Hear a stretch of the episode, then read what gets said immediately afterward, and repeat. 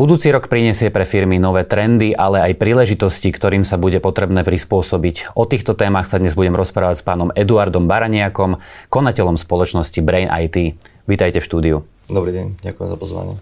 Pán Baraniak, asi nepoviem zle, ak poviem, že tento rok e, bol termínom e, takým najväčším, najskloňovanejším umelá inteligencia.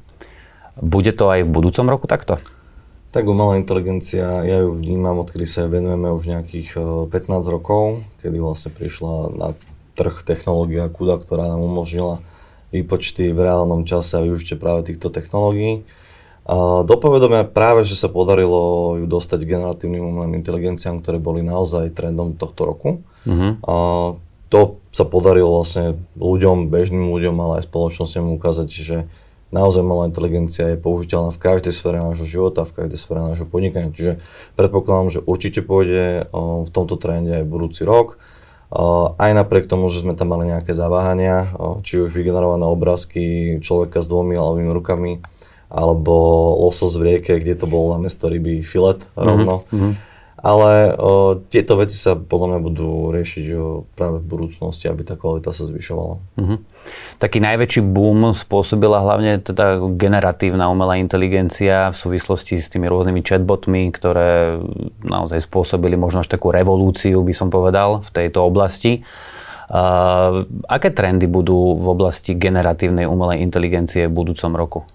No určite sa bude jednať o kvalitu. Ako som spomenul, malo to nejaké problémy. Uh-huh. A my sme robili aj nejaký test nad eh, ChatGPT 4, kde sme mu začali pokladať naozaj expertné otázky z oblasti návrhu softwarových riešení a jeho úspešnosť bola nejakých 60%. Uh-huh. Ono to z pohľadu bežného človeka vyzerá, že ona je ako keby dokonala, že nám všetko odpovie a podobne, ale nie je to úplne tak, akože má svoju chybovosť a treba sa naučiť s ňou pracovať, aby sme si o nej vypýtali nielen odpoveď, ale aj percenta, nakoľko je si istá a podobné záležitosti.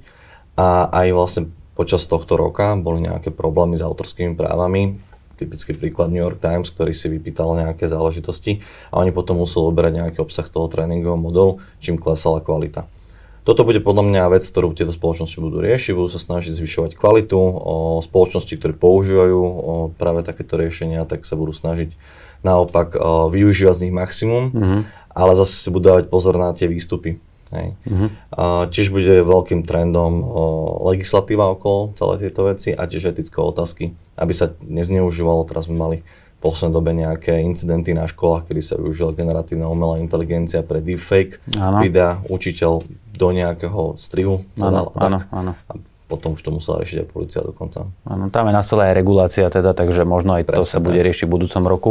Táto téma, si dovolím podotknúť, je dosť uh, za mňa trošku zneužívaná, hlavne veľkými spoločnosťami, ktoré chcú dosiahnuť takú nejakú svoju výhodu tým, že sú veľkí mm-hmm. a regulácia im v tomto môže pomôcť. Čiže ako veľmi často o tom počujeme, ako že GPT by pomaly ovládol svet, ale reálne to tak nie je. Stále to nie je silná umelá inteligencia, stále je to nástroj, ktorý vieme používať. Mm-hmm. Takže tá regulácia môže takýmto firmám podľa vášho názoru pomôcť? Áno, lebo menší hráči nebudú mať uh-huh. až také možnosti vývoja a budú musieť splňať uh-huh. veľmi veľa podmienok. My sa samozrejme to chystáme, my sme s tým celkom Jasne. OK.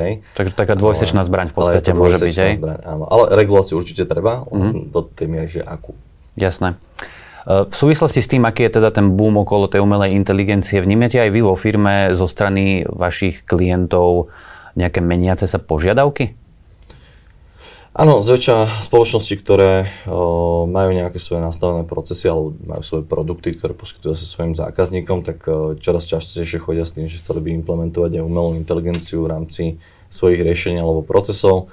Tam to dosť často naráža na o, možnosti umelej inteligencie z pohľadu cena výstup, pretože mm. tam naozaj potrebujeme veľké množstvo dát a ten tréning samotný niečo stojí. Ľudia si predstavujú, že keď ChatGPT stojí 20 eur, tak to nemôže byť až také drahé, ale on reálne stál strašne veľa peňazí, takže aby sme dosali podobné výsledky, tak potrebujeme do toho zainvestovať. Ale sú prípady, kde to naozaj nie je také drahé, čiže vieme veľmi efektívne o, nasadiť umelú inteligenciu, len ako sa hovorí, vždycky je to prípad od prípadu. A kde je to aplikovateľné, tak tam do toho ideme. A zase kde to nie je, tak sa hľadajú riešenia iného charakteru, či už matematického modelovania nejakého alebo nejakých iných optimalizácií, ktoré, ktoré vedia pomôcť v rámci, uh-huh. v rámci tých konkrétnych prípadov. Uh-huh.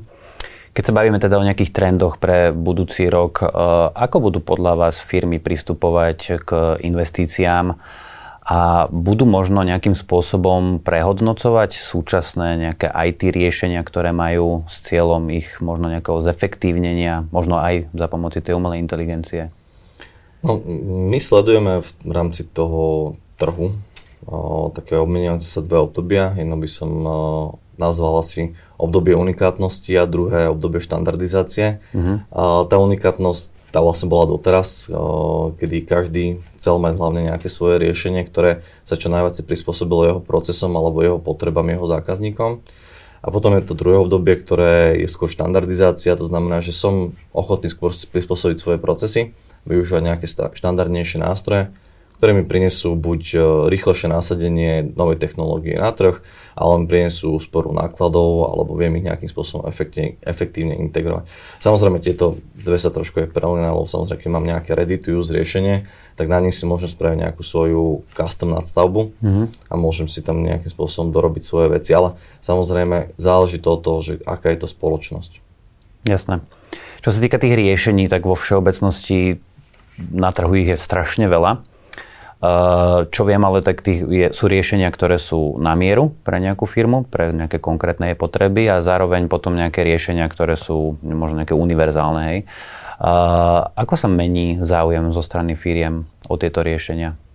Dosť to závisí od ekonomickej situácie, mm-hmm. aby spoločnosti investovali rozumne v, v časoch, kedy nie je úplne tak hojno a vtedy sa siaha skôr po tých eh, ready-to-use riešeniach. Ani nie kvôli tomu, aby ušetrili, ale možno, že aj kvôli tomu, aby priniesli rýchlejšie tú hodnotu na ten trh.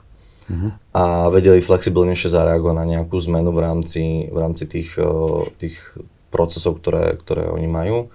Ak vyvíjame niečo custom, tak eh, ono je to skvelé, vieme si prispôsobiť veľmi veľa vecí, ale vyžaduje si to čas, vyžaduje si to expertných ľudí na strane jak dodávateľa, tak aj zákazníka, ktorí vedia definovať svoje požiadavky pretože vždycky ten projekt úspešný je podľa toho, aký je schopný ten zákazník alebo aký má schopný tým a vedia jasne povedať, čo ten ich biznis potrebuje. Vy poskytujete len riešenia na mieru alebo aj nejaké iné od iných partnerov?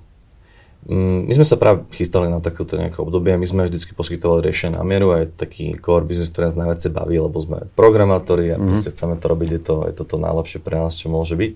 Taká ale, kreatíva je v tom áno, asi aj, že? Áno, za každým je to niečo nové, takže nás to proste baví a veľmi radi to robíme. Uh-huh.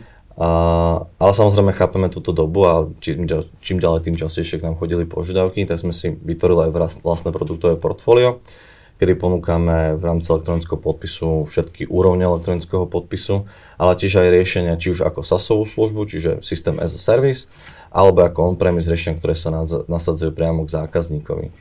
Čiže komplexne čokoľvek elektronického podpisu vieme takýmto spôsobom teraz zákazníkovi ponúknuť ako hotové riešenie, veľmi rýchlo implementovateľné.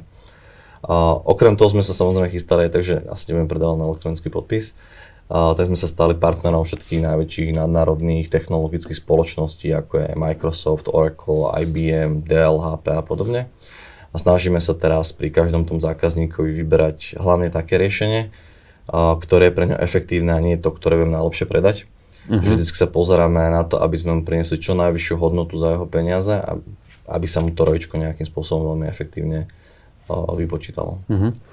Ak sa bavíme teda o tých riešeniach, tak e, nielen pri nich, ale vo všeobecnosti silnie každým rokom otázka kybernetickej bezpečnosti. Uh, aké trendy v tejto oblasti budú podľa vás v roku 2024? Tento rok nám ukázal, myslím si, že celému Slovensku, že kyberná bezpečnosť je, kybernetická bezpečnosť je naozaj podstatná. Bolo množstvo útokov, či už na štátne inštitúcie, nemocnice, univerzity, to bola veľmi známa, ale aj IT firmy, uh-huh. ktoré dostali celkom tento rok zabraň. Čiže myslím si, že asi nikto nepochybuje o tom, že kybernetická bezpečnosť je naozaj podstatná. V posledných rokoch nám prišla aj legislatíva v rámci verejného sektora o governance kybernetickej bezpečnosti, Zvyšovanie úrovne kybernetickej bezpečnosti je momentálne téma každej spoločnosti, každý chápe, že sa musí chrániť. Väčšina spoločností už zväčša má teda zavedený nejaký systém riadenia bezpečnosti a zvyšovanie úrovne svojej bezpečnosti. A v tomto trende sa bude pokračovať určite aj v roku 2024 a určite sa budú všetky spoločnosti snažiť čo najviac sa chrániť. Ja si spomínam, že možno ešte tak rok dozadu som počúval, že firmy dosť e, tak kašľú na tú kybernetickú bezpečnosť, keď to tak môžem nazvať a, a nie každá si to uvedomuje, že to je dôležité. Vy ste teraz tvrdili, že si to už začínajú uvedomovať. Môžeme teda povedať, že firmy sú už naozaj zodpovednejšie? Uh, ono ide aj o to, že ako majú technické zázemie v rámci svoje organizačné štruktúry, pretože governance kybernetickej bezpečnosti nie len o tom, že si objednám dodávateľa a všetko mi vyrieši, ono je to o tom, ako si nastavíme interné procesy, ako sa k tej bezpečnosti postavím a že či dokážem v spoločnosti identifikovať osobu, ktorá je naozaj tak zdatná, aby sa vedela non-stop zlepšovať v tom, v tom know-how a vedela definovať tie potreby. Mm-hmm. A ak spoločnosť nemá na nejakú externú konzultačnú firmu a podobne, je dobré si vždy zobrať najzodpovednejšiu osobu vo firme, mm-hmm. povedať, že teda budete zodpovední za kybernetickú bezpečnosť a poďte to nejakým spôsobom riešiť. Či už dokonalovaním samého seba, aby ste vedeli povedať, či sme na tom dobré alebo nie alebo objednaním si nejakých služieb, ktoré potom využijem efektívnym spôsobom. Uh-huh. Čiže áno, tie spoločnosti to už chápu, áno, zlepšujú sa v tom. Samozrejme, nie je to dokonalé, on taký kybernetická bezpečnosť relatívne nie je nikdy dokonalá, pretože je to stále o tom zlepšovaní sa. Jasné, jasné. Tam sa stále vyvíjajú aj tie hrozby a jedno s druhým. Ja vám veľmi pekne ďakujem za to, že ste prišli do štúdia trochu objasniť, eh, čo čaká firmy eh, v priebehu budúceho roka a hlavne aké výzvy, eh, akým výzvam sa budú musieť prispôsobiť. A pevne verím teda, že sa uvidíme aj niekedy v budúcom roku na nejaké ďalšie témy. Ďakujem pekne. Ďakujem aj ja.